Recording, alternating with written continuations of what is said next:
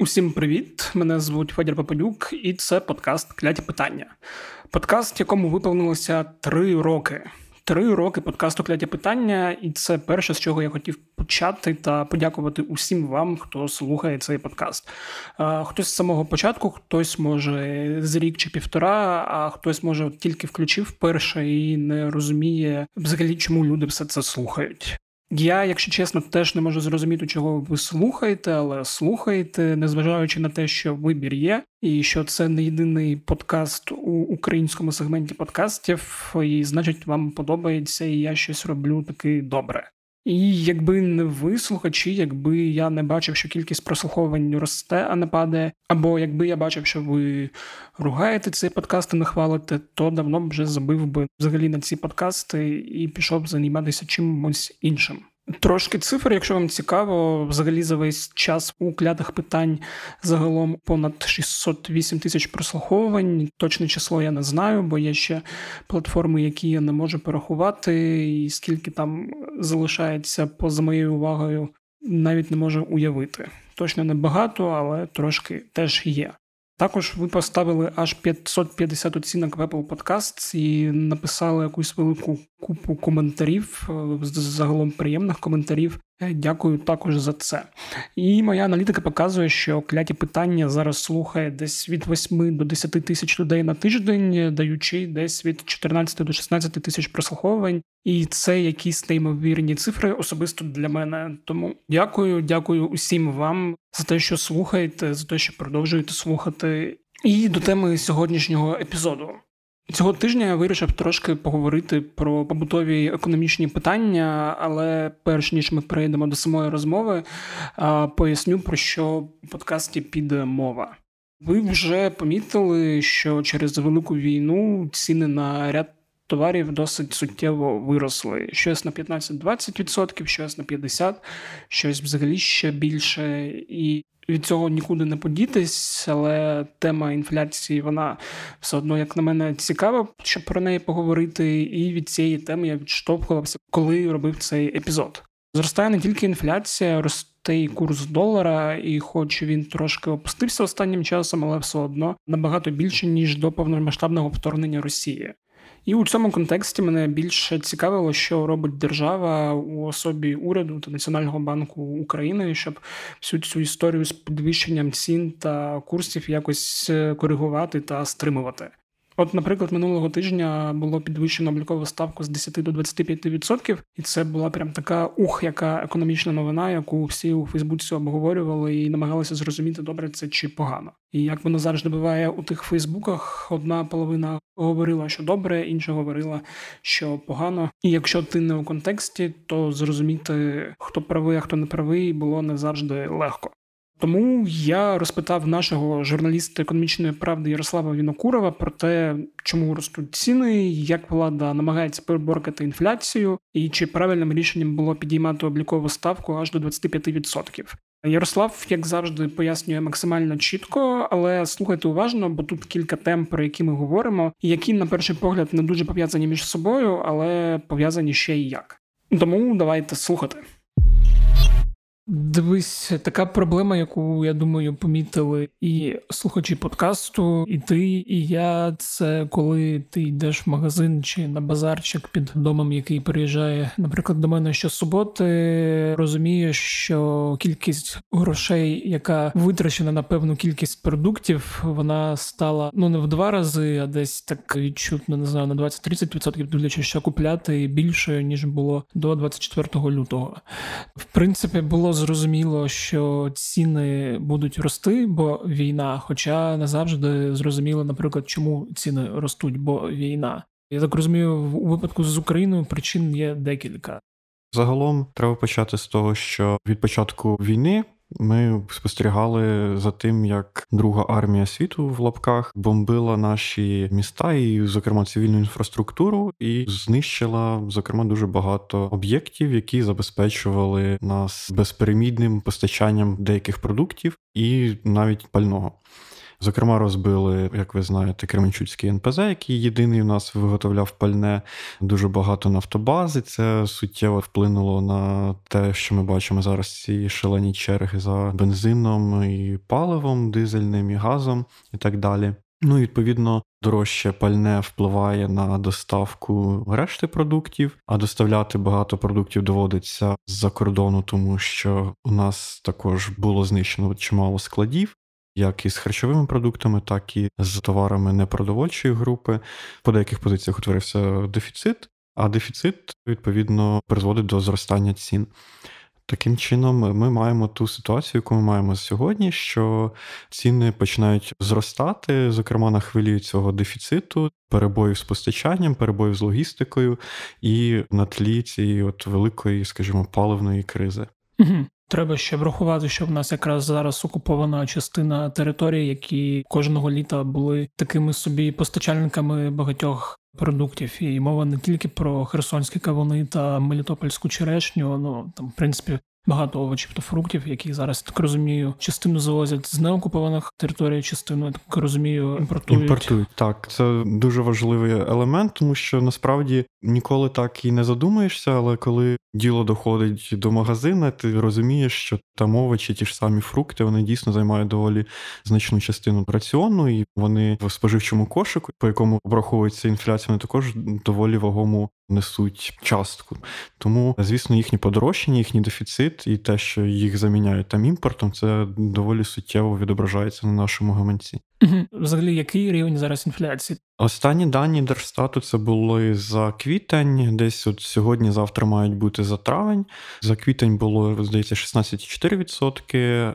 Національний банк прогнозував, що за травень вона буде десь там 17, ну можливо, там 17 з невеличким хвостиком. Ну і відповідно найімовірніше, що це не остаточна там цифра. Звісно, інфляція ще швидше за все буде рости надалі, тому що більшість проблем з логістикою і з пальним вони досі не вирішені. Угу. Хоча за відчуттями по деяких товарах навіть вище, ніж. Ну, звичайно, тому що 16-17 це, скажімо, середня температура по палаті. Угу. Зрозуміло, що деякі товари, деякі послуги подорожчали набагато сильніше, але, наприклад, те, що уряд ухвалив рішення не підвищувати тарифи на електрику, на газ, на опалення, то ця частина, скажімо, цього споживчого кошику великого, вона стабільна, і таким чином вдалося середню температуру по палаті опустити від умовних 30% до 16%. Хоча ж так розумію, це якась така штучна історія, яка не зовсім ну зрозуміло, це адміністративні обмеження, але вони мають сенс під час війни, тому що ми розуміємо, скільки людей сьогодні втратили роботу, як і через те, що просто втратили місце роботи, тому що там якусь частину території окупували, і вони мусили тікати. Якесь підприємство просто було знищене. Відповідно, цим всім людям треба якось виживати і платити за старими тарифами. Це, мабуть, було б не зовсім правильно. Тому це, мабуть, той випадок, коли оці от адміністративні заходи вони дійсно виправдані. І давай ще от запитаю в контексті, мабуть, і адміністративних заходів, і взагалі спроб уряду держави, влади, чиновників стримати якось цю зростаючу інфляцію, які взагалі робляться рішення, наскільки вони вдалі або не вдалі. З боку уряду ми вже проговорили це. Власне, ця історія з тарифами. Угу. Але, мабуть, тут варто також згадати про національний банк, тому що власне стримування інфляції це ніби як його основне завдання за конституцією і за законом. 2 червня Національний банк у них було засідання, і вони за підсумками цього засідання ухвалили рішення підняти облікову ставку до 25%, при тому, що до цього вона була 10%. Облікова ставка це такий головний інструмент Національного банку, за допомогою якого він намагається стримувати ріст цін. Як відомо, на ціни впливає два основних ключових фактори: це кількість грошей в економіці та швидкість їх обертання. Тому ми, коли говоримо, що Національний банк друкує гроші, то ми одразу розуміємо, що це призведе до зростання цін, тому що гроші будуть знецінюватись, бо їх стає більше. Так само відбувається, коли їхня швидкість обертання зростає. Зростає швидкість обертання, коли, наприклад, люди дуже активно починають щось купувати, або дуже активно витрачають гроші, беручи, наприклад, кредити. Вони беруть кредити, ці гроші кидають в оборот або в купівлю чогось. Потім це приносить якийсь прибуток, вони знову це все кидають в оборот, і таким чином гроші дуже швидко обертаються. І може здатися таке враження, що за, за рахунок того, що вони швидко обертаються, їх стає ніби більше. Угу. Для того, щоб стримувати цю швидкість, піднімається облікова ставка. Облікова ставка це такий ніби показник, який характеризує загальну ціну грошей для економіки.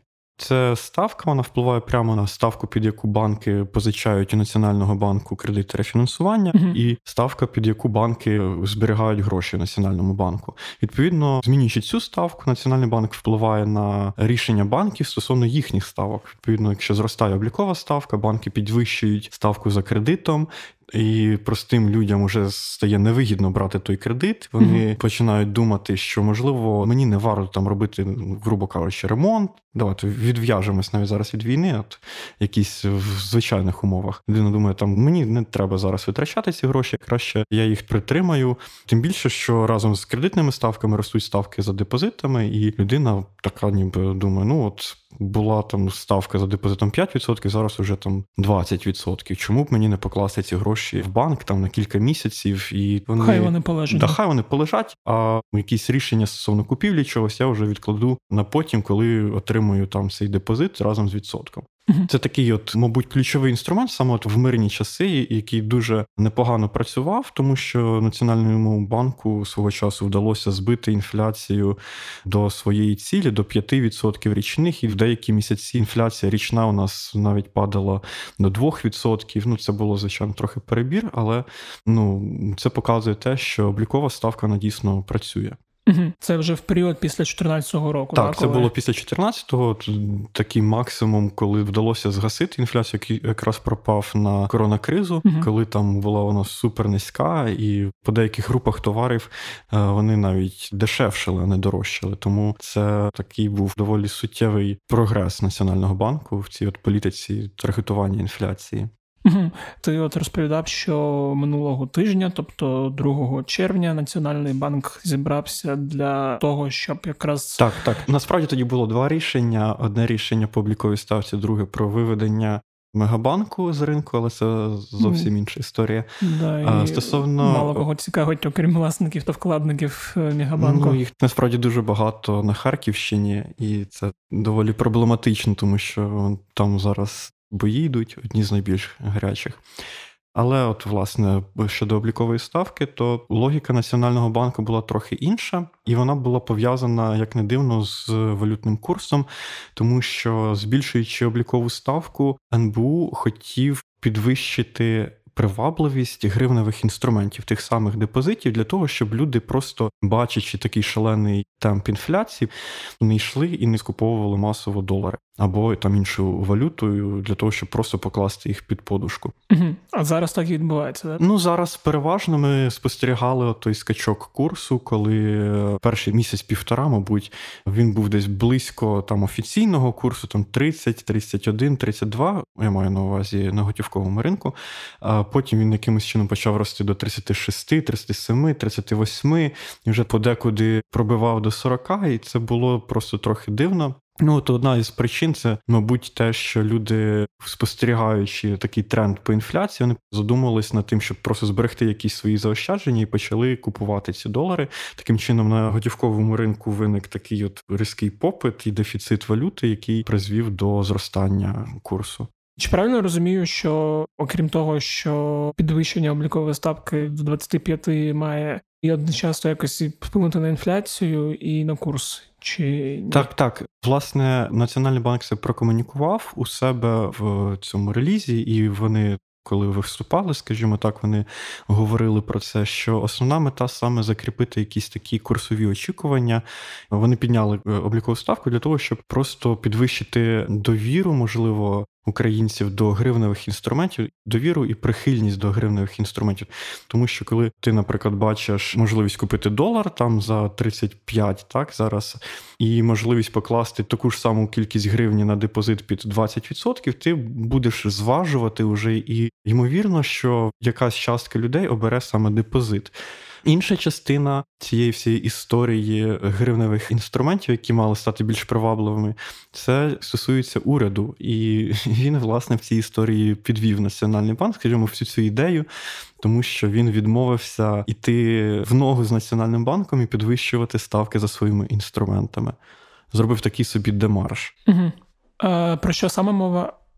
Мова йде про облігації внутрішньої державної позики. Зараз вони називаються всі військові облігації.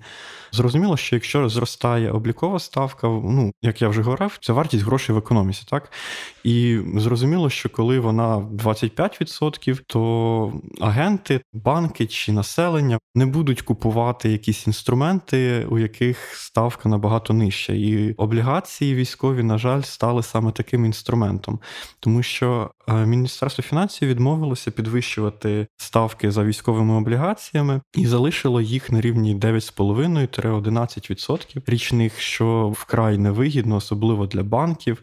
Бо банкам зараз вигідно гроші нікуди не витрачати, просто їх тримати на рахунку у національному банку, скажімо так, або якщо правильніше сказати, то купувати за них депозитні сертифікати НБУ. Тому що за депозитними сертифікатами ставка складає 23%. Відповідно, склалася така ситуація, що МінФін не пішов на цей от крок, і відповідно привабливість ОВДП для населення, для банків значно скоротилася, і вкладати в них уже ніхто, скажімо так, не збирається. Це велика проблема, тому що вона руйнує всю цю схему стримування інфляції, бо ОВДП мали б відреагувати на зміну ставки набагато швидше, ніж банки. І відповідно МінФін підвищив ставки, люди понесли б гроші в ОВДП, а не купували б за них валюту, і таким чином це також би стримувало свого роду курс.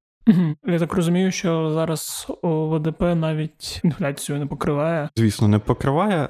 Взагалі це була дуже дивна історія, тому що в четвер було засідання Національного банку. Вже в понеділок Міністерство фінансів вийшло з комунікацією про те, що вони не вважають за потрібно підняти ставки, бо я процитую. Військові облігації це набої економіки, це ніби як такий своєрідний Благодійний внесок. Так, благодійний внесок людей і бізнесу, і банків в економіку. Ось і така от сумна була історія. Власне, щовівторка Міністерство фінансів продає свої облігації. Знову ж таки, в понеділок вони вийшли з цією комунікацією.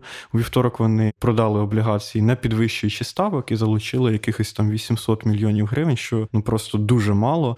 На нормальних аукціонах МінФін піднімає десь по 5, 6, 8 мільярдів гривень. А тут залучили там менше одного мільярда, при тому, що потреби держави у грошах вони просто шалені. Мені, наприклад, не дуже зрозумілий крок Мінфіну не піднімати ставки. Я ж правильно розумію, що це може бути пов'язано з тим, що вони не знаю, бояться, не бояться за навантаження по боргах, яке може там виникнути через кілька так, років. Так, е, це основна причина. Вони побоюються за боргове навантаження. Мені здається, там історія трохи довша. В попередні роки Міністерство фінансів проводило таку систематичну роботу по зниженню ставок за державним боргом. І мені здається чомусь, що їм просто дуже шкода цю всю роботу, бо там ставки раніше були 18-20% угу. річних. Їм просто шкода зараз цю всю роботу, коли вони опустили їх до 10-11 і просто марнувати. От. Хоча я так е, можу зрозуміти, в схожій ситуації був і Національний банк України, там хто слідкував, що після 14-15 року ставку поступово підіймали, там теж до якихось там 20, я не пам'ятаю скільки відсотків і потім так само поступово опускали до 10%. Так, її насправді опустили ще нижче. Просто питання ж не у ставці Національному банку. Головне це стримувати інфляцію. Їхній, скажімо, uh план по інфляції це 5%, плюс-мінус 1%, тобто від 4 до 6% на рік, щоб зростали ціни. Для Мінфіну тут історія, от вона ну мені не зрозуміла в першу чергу з точки зору того, як Мінфін збирається конкурувати з Національним банком за кошти самих банків. Тому що сьогодні ситуація доволі плачевна. Ми знаємо, що банки вкладають в ОВДП, але це переважно державні банки, mm-hmm. у яких акціонер це МінФін, і там вони ніби як. Ну я не буду говорити, що це прям ну, суто чисто адміністративний ресурс, але от вони там між собою домовляються, і, скажімо так, банки позичають гроші МінФіну для того, щоб він міг покривати всі видатки. Але приватні банки, недержавні банки, банки з іноземним капіталом за останні ці от 105 днів війни вони скоротили свій портфель державних облігацій просто радикально, там десь на 10 мільярдів гривень. Вони просто отримують ці от погашення і виходять з цих цінних паперів. І зрозуміло, що рішення не піднімати ставку, просто ставить ці банки в таке становище, що вони просто не будуть їх купувати. А це доволі суттєва втрата для економіки, тому що сьогодні банки не мають строкового інструменту, куди вкладати гроші. Тобто є кошти населення на рахунках у банках, але ці кошти це, це кошти на наших поточних рахунках. Зрозуміло, зараз люди масово там не знімають кошти з депозитів, але вони й не відкривають нових депозитів. Для банків це означає, що коли вони отримують депозит на рік, наприклад, вони точно знають, що протягом року у мене буде там така-то сума. Тобто я можу ці кошти на один рік комусь позичити, давши кредит, або uh купити однорічні облігації державні. Коли у них немає цього строкового ресурсу, і немає куди вкласти цього строкового ресурсу. Тобто банки не мають можливості вкласти в облігації, тому що це просто їм невигідно. Вони відповідно не зацікавлені в тому, щоб залучати цей строковий ресурс у населення. Тобто, великі банки вони не будуть дуже сильно конкурувати за кошти населення, піднімаючи ставки за депозитами. Тобто, тут от своїм рішенням мінфін він по суті почав ламати оцю всю задумку національного банку стосовно того, щоб підвищити привабливість депозитів і спробувати відволікти вільні кошти населення населення від купівлі валюти саме от в гривню. Угу. Ще таке питання. По Фейсбуках читав там різні думки експерту, враховуючи такий високий стрибок підвищення з 10 до 25. Не пам'ятаю у кого саме читав про те, що взагалі у Нацбанку було два сценарії: поганий та дуже поганий. Що поганий ти так зрозумів це підвищувати, і дуже поганий це не підвищувати. Хотів запитати, що було по разі на підвищення цієї облікової ставки. Тут треба розуміти, що занадто низькі облікові ставки в умовах занадто високої інфляції, чи ті ж валютні обмеження, які діють. Це все призводить до того, що в економіці накопичується значна частина дисбалансів, і це ніби як якийсь такий прищ, знаєш, який типу надувається, надувається, і от в якийсь момент він просто бере і лопає, і там купа всякого витікає з нього, і це дуже неприємно. Це все накопичується, воно надувається, і Національному банку все одно довелося б ухвалювати болючі рішення, але за умов, якби це було пізніше, це мало б набагато більш негативні наслідки для економіки і для того ж таки кредитування, для відновлення економіки. Зрозуміло, зараз дуже багато критиків рішення Національного банку. Вони кажуть про те, що ну дивіться, ви підняли ставку. А як нам кредитувати, як нам відновлювати економіку, яка постраждала від війни, як ми будемо взагалі відбудовуватись? Тут треба відповісти на ці закиди, тим, що, по-перше, зараз і так ніхто нікого не кредитує, тому що це абсурдна ідея кредитувати під час війни. Зараз більшість кредитів, які видаються, вони видаються в межах державних програм, ці всі 5, 7, 9 і так далі. Це кредити, за якими ставка не ринкова, тобто держава там компенсовує різницю, цю різницю ставок, так для того, щоб позичальник в кінці кінців платив там під 5% чи під 9%. І зараз кредитування як такого немає, але стримувати ріст цін вже потрібно. Типу, якщо ми не будемо їх стримувати зараз, просто цей інфляційний маховик буде розкручуватися, і найбільше це буде вдаряти саме по звичайних людях, які мають гривневі доходи, які просто розуміють, що вони за свою зарплату можуть купувати все менше і менше продукції. Ну відповідно, якість життя буде погіршуватись постійно. Зрозуміло, що це не популярне рішення, але з іншого боку, коли Національний банк в своїй комунікації стосовно ставки сказали, що ми піднімаємо до 25 з подальшою можливістю перегляду, але вони це так сказали, ніби надалі ставка вищої вже не буде.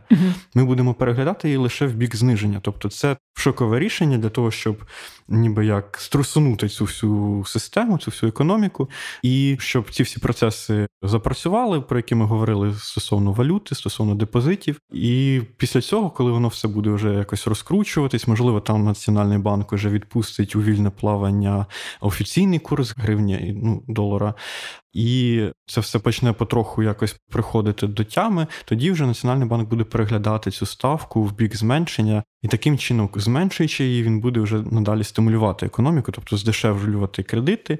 І це буде якраз відбуватись тоді, коли це буде потрібно, так коли потрібно буде відбудовувати. Ми сподіваємося, що тоді вже і закінчиться війна, і вся ця економіка почне працювати, і це все буде якраз дуже доречно.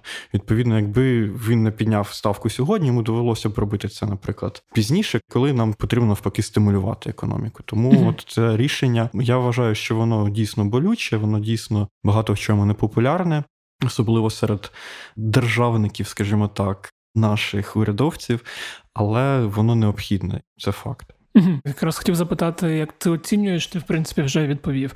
Окей, і я думаю, останній блок, теж про який варто було поговорити, і ти очевидно про нього згадав. Це про те, що зараз курс гривні до долара штучно утримується, і поки що його не відпускають. Я взагалі от правильно розумію, що це зараз ну можна сказати про те, що в Україні є не один курс долара, а три.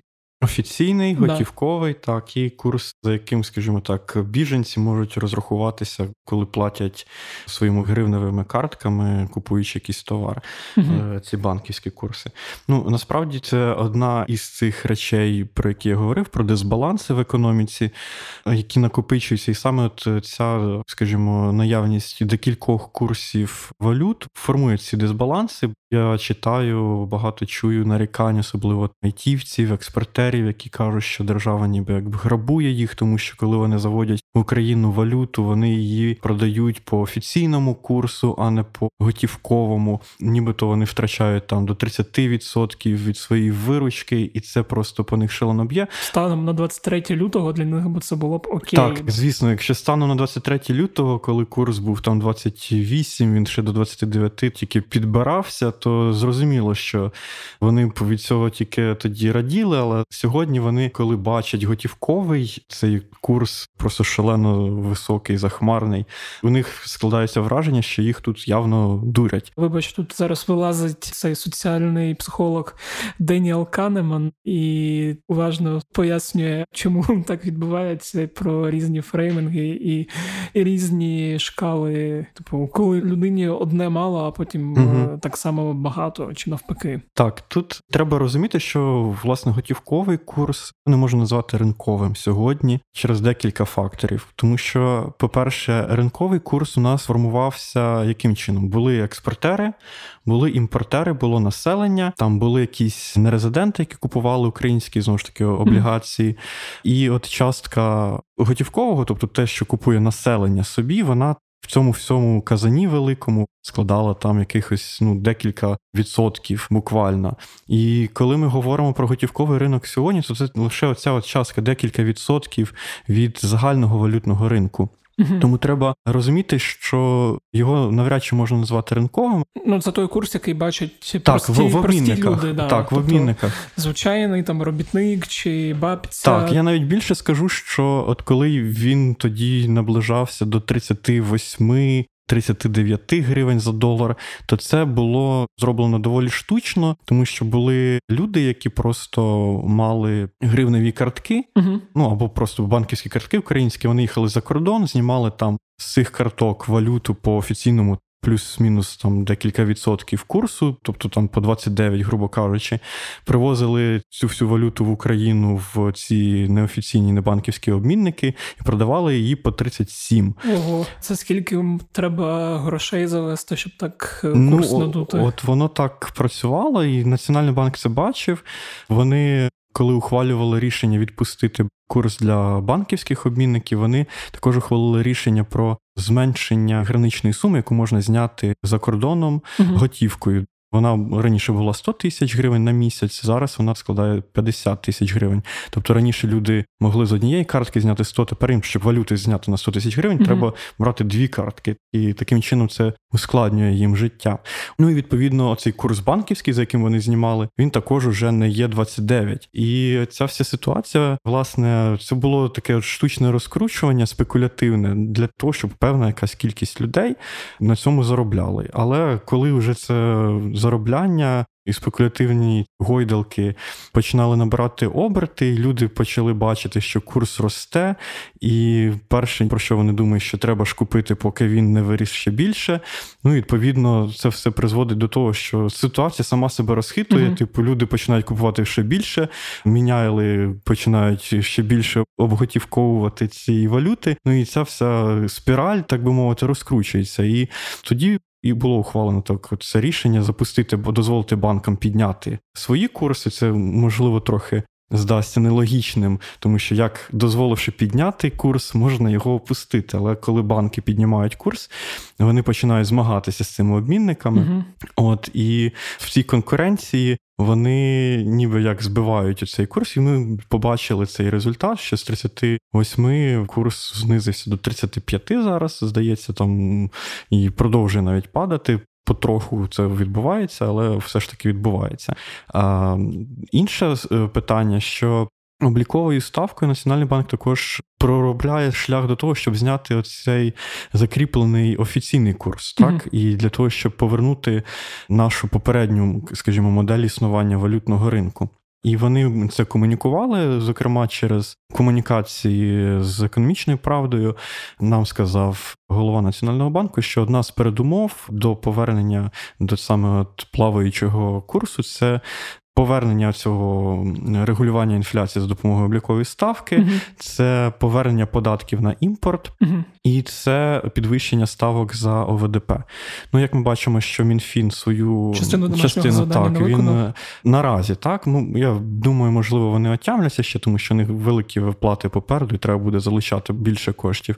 Наразі МінФін тут відстає, але от ми бачимо, що в Верховній Раді зареєстровано законопроект про повернення податків на імпорт, що також має стримувати стимулювати, скажімо так, споживання імпорту.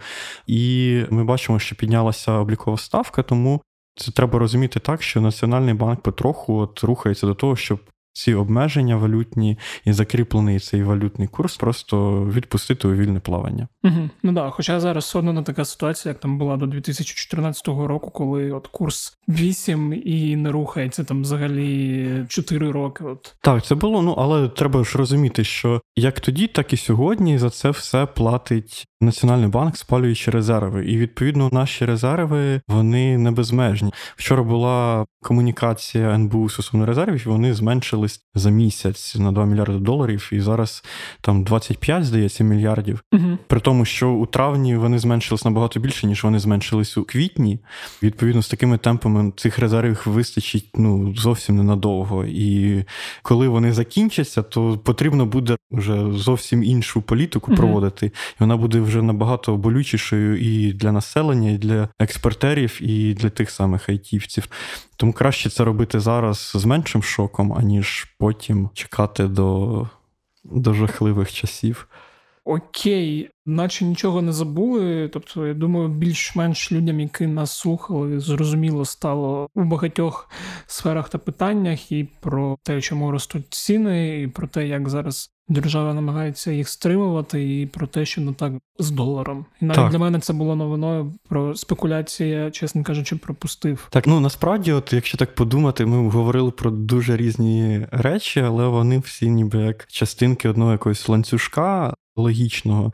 Тобто ставки за депозитами, вони, як виявляється, там можуть впливати і на курс, і на ціни, і на інфляцію. Ну, вся ця історія взагалі з курсом для Національного банку це знову ж таки спосіб знизити ціни. Тобто, коли ми зменшуємо курс, ми зменшуємо вартість імпорту, імпортних товарів і пального, яке ми переважно імпортуємо. Відповідно, таким чином е, Національний банк власне намагається закріпити якісь певні очікування стосовно курсу для того, щоб люди не підвищували ціни, очікуючи того, що курс буде рости. От відповідно формуючи певні очікування навіть по курсу, по інфляції, НБУ намагається впливати на реальну інфляцію. Угу. На те, щоб огірочки, баклажанчики, я не знаю, полуниця та інші фруктовичі, які ми з вами зараз купуємо, коштувало не ого-го, а ну так собі ого. нормально. Просто да, ого. Да, Хоча б просто ого. Отже, дякую тобі, Ярославе. За те, що ти так все детально та зрозуміло розповів. Сподіваюсь, всі все зрозуміли, тому що я сам на якомусь моменті почав губитися. Думаю, всі все зрозуміли, бо аудиторія у нас розумненька. Дякую. Дякую. Ось такий от вийшов епізод. Сподіваюся, вам було цікаво та все зрозуміло. Якщо у вас є якісь ще питання по економічній темі, або ми тут щось упустили чи не проговорили, обов'язково надсилайте їх на пошту smmsobaka.pravda.com.ua або мені чи телеграм-боту Правда Бот. Мої контакти та контакти бота ви знайдете у описі телеграм-каналу у питання.